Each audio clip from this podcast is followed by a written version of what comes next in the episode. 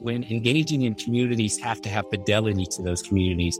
What does fidelity mean? It means being in an authentic relationship with the community so that whatever solution is created is a co-creation, not the old model of experts coming in, swooping in and telling communities what they need.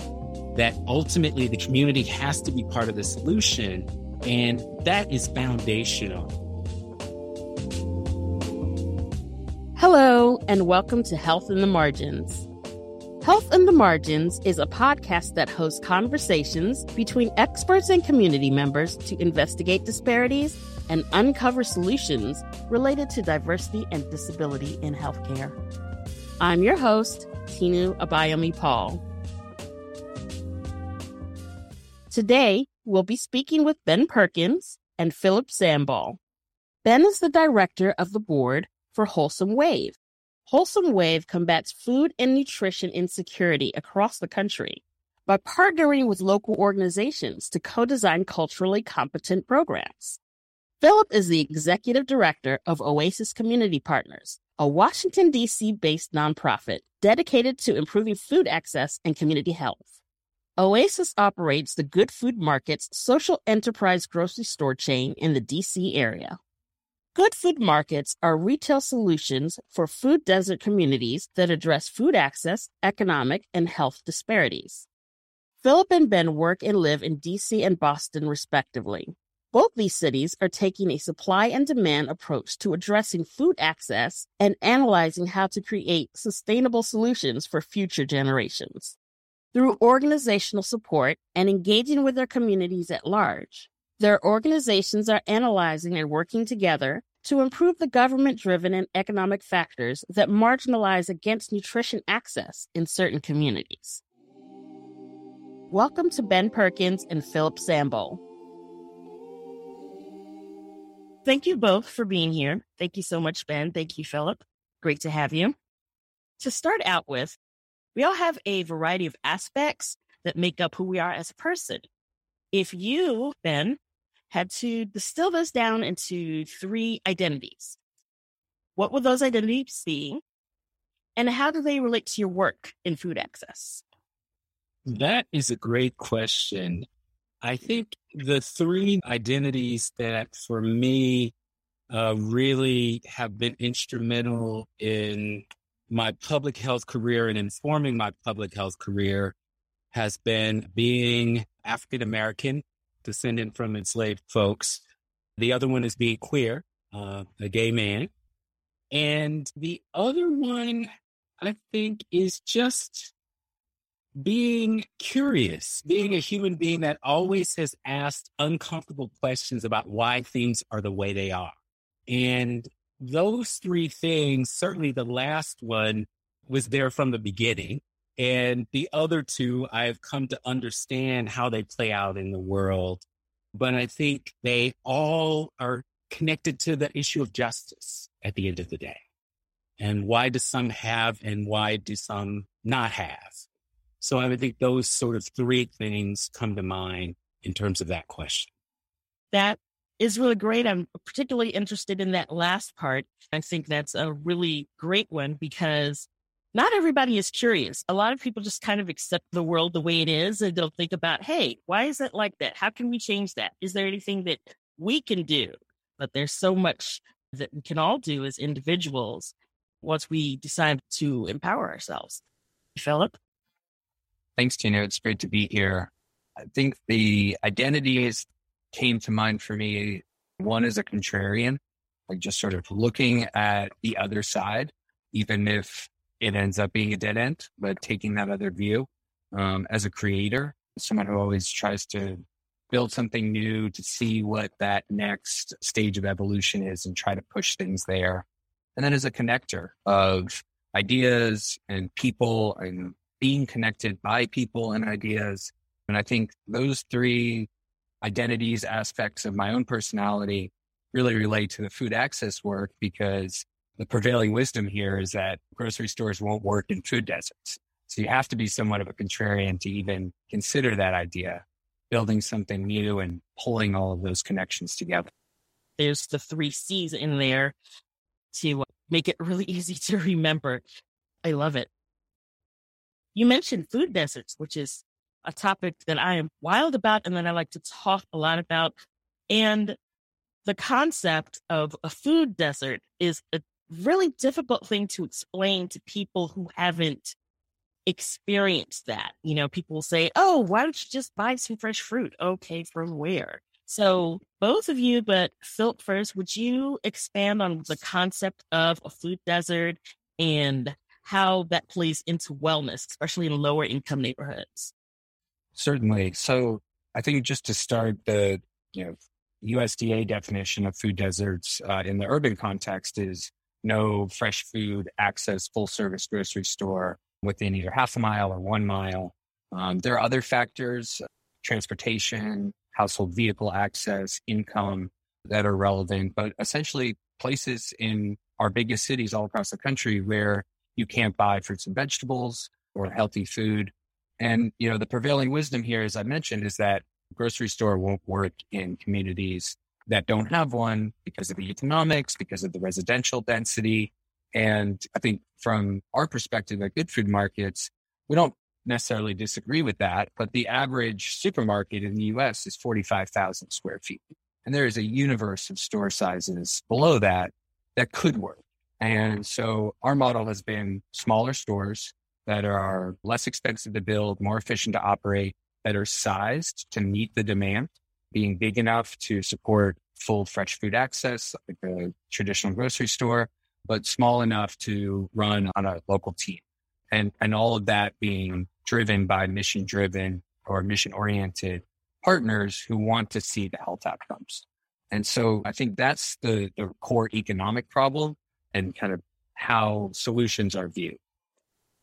So first off, the thing that I often like to raise when the term food desert comes up is food desert is a verb, not a noun.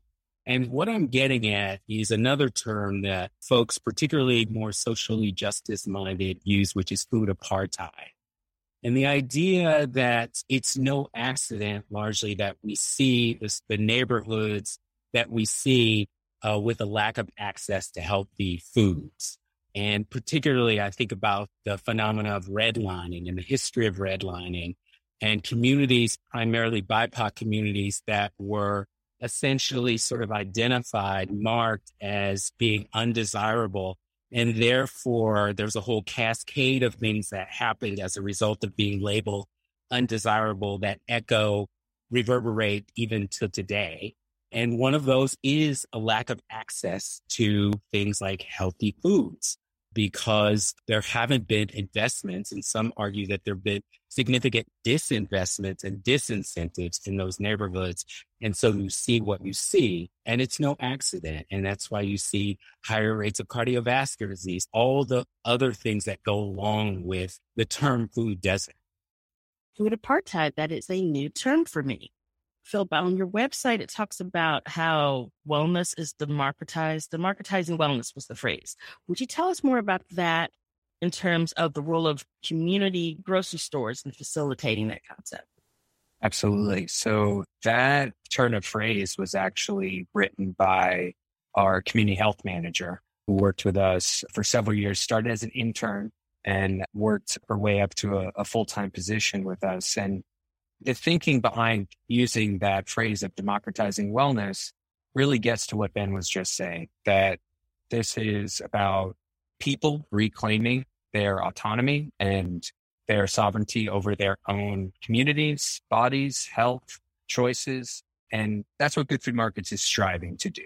So I think that, you know, we're not successful in all things and we're not successful all the time, but putting the fresh food in the community at an affordable price, partnering with community groups, bringing events and programs to the space, going out into the neighborhood, meeting people where they are and talking about their food choices, how they view food as a part of their health and what health means to them. And then trying to build the store around those concepts while always providing healthy, fresh alternatives to what's there, which is predominantly carry out fast food corner store what is the impact of the community grocery store? I just noticed that especially when I was looking at your social media. I saw a lot of community posts that weren't directly related to the grocery store, and I wouldn't see that from, say, a big grocery chain. How are you involved in the community, and is that part of the whole plan with a community grocery store, or did that just organically come out of the intent of the store? I would say both. It was absolutely an intentional part of the strategy from the beginning. Community engagement at a basic level, just to let people know what Good Food Markets is, where we are, and that we exist, to solicit that feedback and have that conversation that I was just describing. And then as things progressed and we opened the store and we were operating, we started to meet groups that were mission aligned, whether they be in urban agriculture, schools, YMCA, senior centers, who were looking for opportunities to provide health education, that the grocery store was a great platform to do. And so over time, we've worked with over 50 organizations to present everything from like basic cooking classes all the way up to programs that are evaluated by academic institutions. Good Food Markets is part of a case study that's coming out from Robert Wood Johnson Foundation later this year that looked at 10 different community oriented grocery stores across the country and how they were similar, how they were different, how they were doing performance wise in social impacts and in financial sustainability. And the big takeaways there for me were that one, there's no real national replicable model here. The things that are working at a local level all require some type of ongoing operating support, but that choosing the right location, engaging with the community in a real and meaningful way from the beginning and continuing that through to action stage, providing the products that people want at a price they can afford and having this champion. And it was different in each place, but there was one person who was either the fundraiser or the operator or just a great community leader who wanted to see this happen and sustain. Those are the things that have survived. So I think that that really speaks to the community being the engine for success here, regardless of the structure built around it. Like we're a nonprofit owned store. There are nonprofit stores. There are food banks that have added annex. There's all sorts of ways to go about this, but that it's community informed, community driven. And what we hope to get to is community owned. I would love to have a community owned store in my area. So, Ben, what is nutrition insecurity? First of all, how does it come to be? Why does it need to be addressed in low income communities? Why is it most prevalent there? So, what I'm going to do is tell you a little bit about how the USDA talks about it because it's a fairly recent term in terms of its usage. And interestingly enough, USDA recently came out with a whole statement about nutrition insecurity. And they're sort of think about the old school sort of Venn diagram and this concept, which I think a lot of people are familiar with, which is food security or insecurity. And so nutrition insecurity is kind of, if you want to think about a subset or within the realm of food insecurity, but USDA says it means consistent access, availability, and affordability of foods and beverages that promote well-being, prevent disease, and if needed, treat disease, particularly among racial and ethnic minority populations, lower income populations, and rural and remote populations, including tribal communities in insular areas. So one of the ways I like to talk about it is if you think about food insecurity, you think about the idea of people getting enough to eat, which is important. You know, you get enough calories to keep your engine running. But the reality is not all foods are the same. And some have talked about foods, sort of the differentiation between foods that are energy dense, have a lot of calories, versus foods that are nutrient dense which have a high nutrient profile. Now, it's not that those two are mutually exclusive, but often foods that are highly energy dense may not necessarily be nutrient dense. So, as a wise colleague of mine put it, he says, you know, people can be eating enough and still starving. In other words, they're not getting the nutrients they need. And we talk about that. There's another term that you may or may not have heard called food swamp. And the idea there with the food swamp is that there's lots of calories in a community, but in fact, they may not be nutrient dense calories. And so to really pay attention to not only caloric intake, but nutrient intake, because both are important to have healthy functioning human beings. That makes a whole lot of sense. We focus so much on people having more food because, of course, they're hungry. But if they're not getting the right foods, then that's going to complicate the health problems that they might have. Just to give you an example, Dr. Dari Mozaffarian, who's over at Tufts, I was watching a YouTube interview with him, and he cited a statistic that blew me away around SNAP, the Supplemental Nutrition Assistance Program, formerly known as food stamps. And one of the things that the statistic he cited was that SNAP beneficiaries are two times more likely to die of heart disease and three times more likely to die of diabetes. And the question is, why is that the case? And so again, it sort of gets at this idea that it's not simply about food in terms of caloric intake. It's also about ensuring that folks have access to healthy food. And in our case, with Wholesome Wave, we really focus on healthy fruits and vegetables. And Philip was saying about how involved the groceries and community and how that further facilitates wellness. So, how do institutions, especially grassroots organizations in the area, help to facilitate better solutions to nutrition insecurity that may not be happening in lower income communities before they come along? So, in thinking about that question and thinking about Phil's response, which, you know, I was really excited in hearing that because I think in essence, what it speaks to is something that at Wholesome Wave, I was able to coin this acronym called the FED principle. And the FED principle very much comes out of my work being in the public health field for over two decades around what I've seen as a public health practitioner really work. And so the FED principle, the F in FED stands for fidelity. And the idea that you first and foremost, equity is the idea of identifying barriers to access and doing everything we can to remove those barriers to access. And dignity is respecting the basic foundation that every human being has the right to healthy food. So those things together spell our FED principle. And I think the other thing that it gets at which Phil was alluding to, was the idea that the good food markets are really an example, first of all, of the Fed principle in action, but the shift from seeing food and uh, grocery markets as simple places of transactions, that it's simply transactional. What I'm hearing with good food markets, and certainly what we hope to do in our work at Wholesome Wave, is to move from simply that transactional model to a transformational one, which means that from community to community, what their solution looks like may vary. But the fact of the matter is, if the community owns, has ownership in whatever's created, the chances for success increase exponentially because there's ownership as opposed to having some party come in, swoop in, and again, tell the community what it needs, think it knows what it needs, and then wonder why it's a failure or it doesn't take off. So those are the kinds of things I think a lot about in terms of our work and examples of best practices that I see out in the world.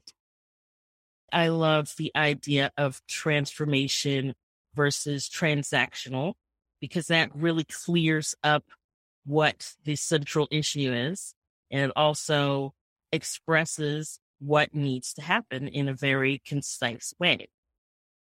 That makes you still think of the actual what is happening on the ground in the community. I want to address this to Philip first from the perspective of business. How can the smaller grocery stores that are in the community operate in ways that are beneficial to both the business and the consumer and would you say that when it is more lopsided as it tends to be, that it is more transactional and that having smaller community based groceries are more transformational, or does it kind of depend on how you construct the model?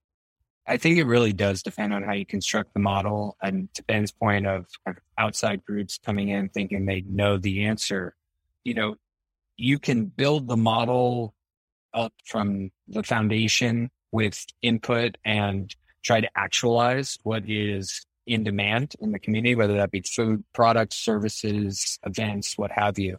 At the end of the day, from the business standpoint, it comes down to can you sell enough food in the space that you have to cover all of your expenses? And what is really challenging for any small grocery operator, regardless of where they are or their mission orientation, is that the supermarkets have such huge economies of scale that as a small store, you literally can't buy the product for less than the supermarkets are selling it to the general public for. And that gap in competitiveness is what makes it really challenging, even for those small stores who are willing to take the risk and go into communities that the supermarkets will not. They're now fighting against all of these market forces that are very difficult to overcome, if at all. And so I think unlocking that is is a real key to making community serving retail work. There's been a lot of work done in that regard by food banks and municipalities. It is the fundamental challenge of running such a complex low margin business. One other thing I would add, which is one of the major barriers to community led solutions is that investment. No matter what the project is, it needs financial and other resources to be invested in it in order to have any chance of success, let alone get off the ground. And that is a very difficult case to make, period, for any grocery store. It's a very risky business.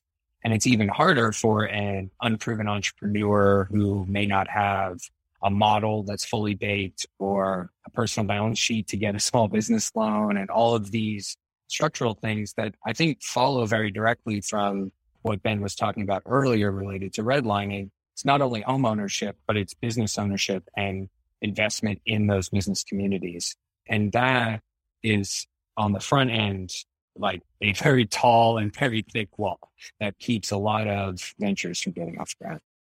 I was listening to an episode of NPR's Code Switch, and Gene Demby was talking about how, yes, there's still redlining, but it doesn't just affect housing because housing kind of affects everything. Housing determines where your kids go to school. It determines where you shop for your groceries, what doctors you go to because they're near your house or they're near your work, how much money goes into your neighborhood from your taxes. It determines so many things about your life. So if you're in an area that has been redlined, you get a different level, usually a lower level of resources and it's just like the snowball effect that makes everything lower quality than in other neighborhoods. It's not this minimally harmful thing. It really does affect every aspect of life. Ben, I see you nodding a lot. Where that's concerned, a uh, similar question from a business perspective is there a way that you see that grocery stores can operate in low income communities in ways that benefits both the business and the consumer? And do you also have ideas to interject about redlining and how that affects it? I think in terms of the conversation about redlining and the fact that as you astutely identified, it is so connected to everything. I think about it in in two ways. I think about the role that the private sector can play or philanthropy can play, which we've enlisted public private partnerships to do work around increasing access to healthy fruits and vegetables. But I also think, I believe resolutely that the prime mover of this situation that we have is the United States government and that the United States government has to play a key role. And I'll give you an example of how I was struck by the scale of the problem. Back in the end of 2020, we, Wholesome Wave, had the opportunity to be part of a CARES Relief food emergency access program, getting healthy food to vulnerable communities in Los Angeles County. Los Angeles County is the largest county in the United States, having 10 million people. $25 million for this CARES Act relief program, six weeks. Now, $25 million seems like a lot, doesn't it? $25 million for six weeks of getting food to vulnerable communities fed roughly 29,000 households or more or less 100,000 people. Six weeks, $25 million, 100,000 people.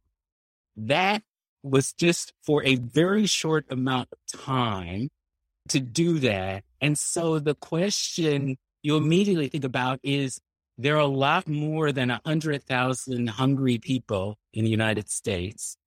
And that was just $25 million, which seems like an enormous amount.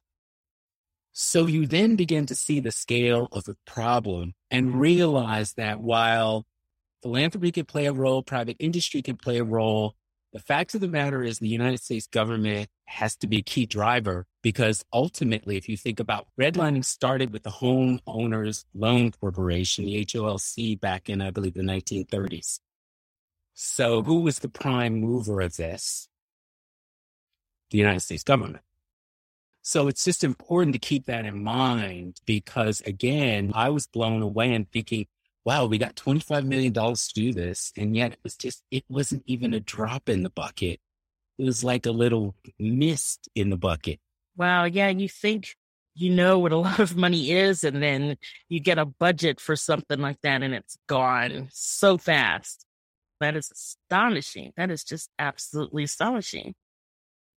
So $25 million could not stretch the whole county. It's alarming to realize that. But at the same time, look at the rising cost of food and lately how much everybody's food budget has had to change just to be able to get the same amount of things that they were purchasing before and kind of start to see the math in your mind. So, what are some of the health and financial impacts of the lack of healthy food options in low income communities? Well, it is sobering because they are significant. So, by some estimates, poor nutrition is a leading cause of sickness in the United States.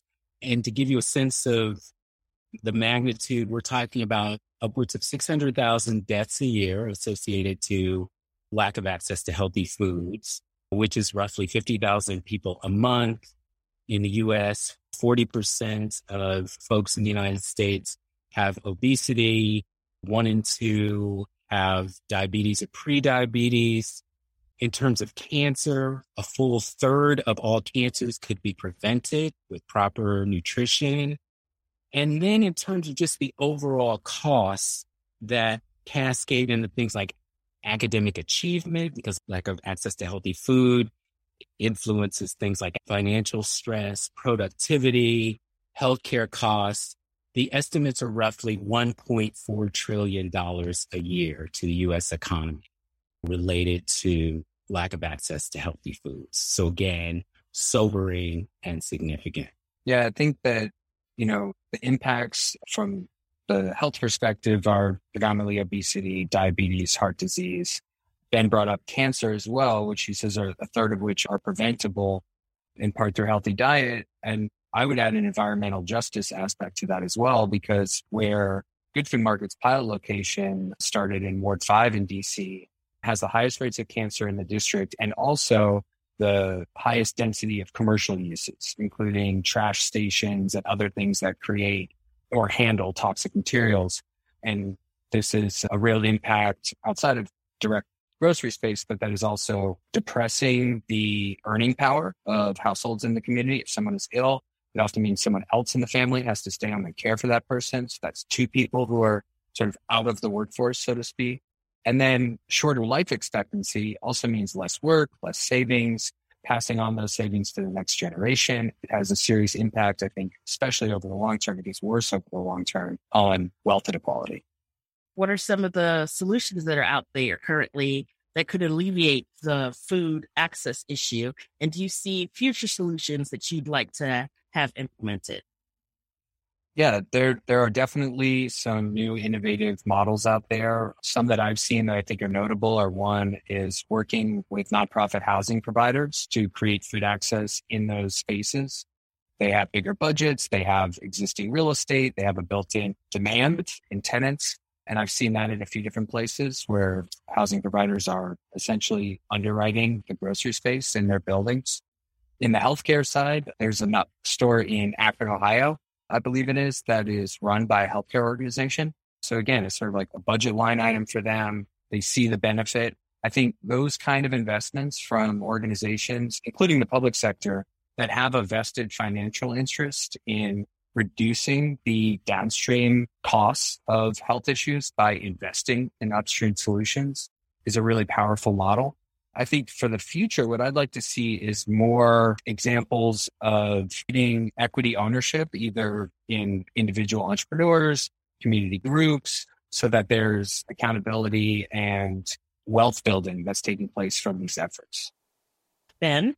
A Wholesome Wave, the vision is really the, the long game is around the idea that produce prescriptions, so a physician or a clinician writing a prescription for access to healthy fruits and vegetables, that's our vision in terms of a solution, specifically as it relates to having it embedded in government sponsored healthcare programs, private healthcare as well, but largely thinking about the scale, the magnitude of a Medicaid, which is serving vulnerable populations anyway, to have produce prescriptions embedded in that to us is a long game to have it be a permanent feature in government sponsored programs.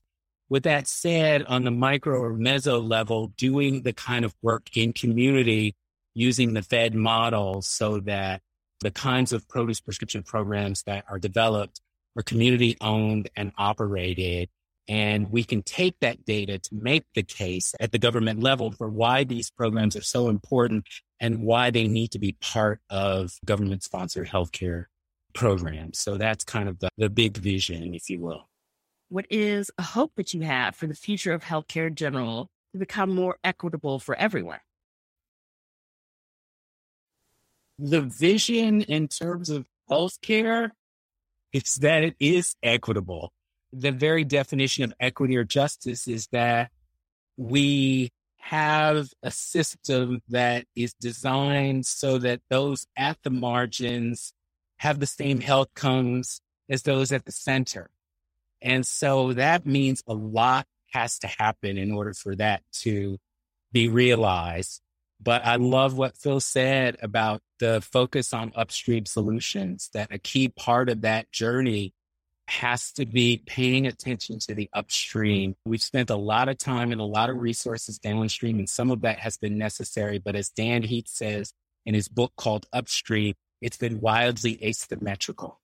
And so to really start to think about where we can leverage and funnel resources to more upstream solutions so that it cascades down into things like healthy access to fruits and vegetables, healthy foods, healthy education, healthy you know, healthy everything. My hope for the future of healthcare through my lens of food access is valuing the work that it takes to actually get to a solution and the time that requires and being patient and being willing to invest to see those long-term population level health outcomes. That is really important that it's seen as a priority. And if it's seen as a priority, then you're right. The money should match that intent. Thank you so much for being with us. Thank you, Tinu. It's been nice talking with you. Thanks, everyone. Be well. Thank you for joining my conversation with Ben Perkins and Philip Sambol. Healthy food access is both a health and social justice issue. As Ben mentioned, the currently used term, food apartheid, states that it is no accident where there is a lack of access to healthy food.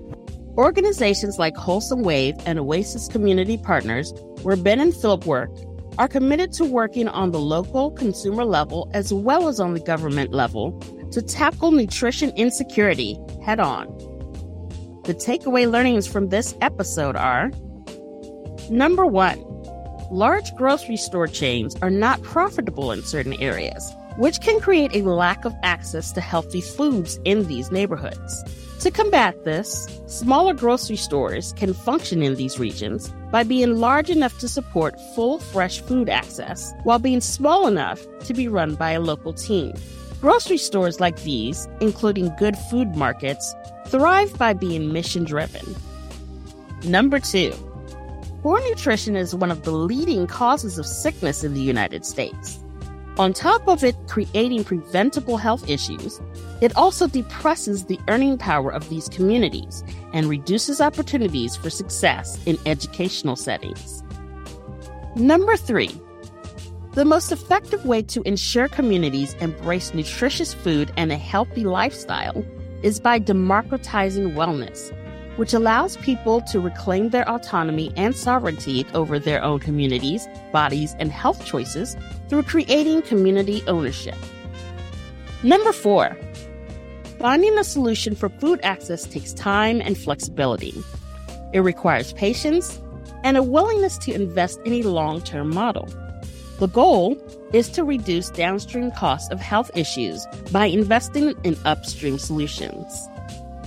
The actionable tips from this episode are number one, if you are interested in introducing health education and nutritional access to a community through a grocery store or otherwise, consider partnering with community groups to bring events and programs to meet people where they are social impact and financial sustainability are equally as important for nutrition access ventures. Number two, if you are a local leader or government official, examine neighborhoods where fresh food access may be minimal. Call in community members, local businesses, and philanthropies to support nutrition access and education. For more information on Wholesome Wave and good food markets, have a look at our show notes. Every episode of Health in the Margins has a page on empoweredus.org where you can find the extended show notes, including tips and takeaways, transcripts, and relevant resource links. If you would like to share your own tips related to this topic or connect with us, please visit the Empowered Us contact page or reach out to us on our social channels. Health in the Margins is an Empowered Us original presented by Good Days, hosted by me, Tinu Abayomi Paul. Be sure to rate and subscribe to the show wherever you get your podcasts. As we move from the margins to the center, I wish you the best possible health for your mind, body, and soul. You are worthy of the best. And please remember, you do not need to earn, sleep, or rest.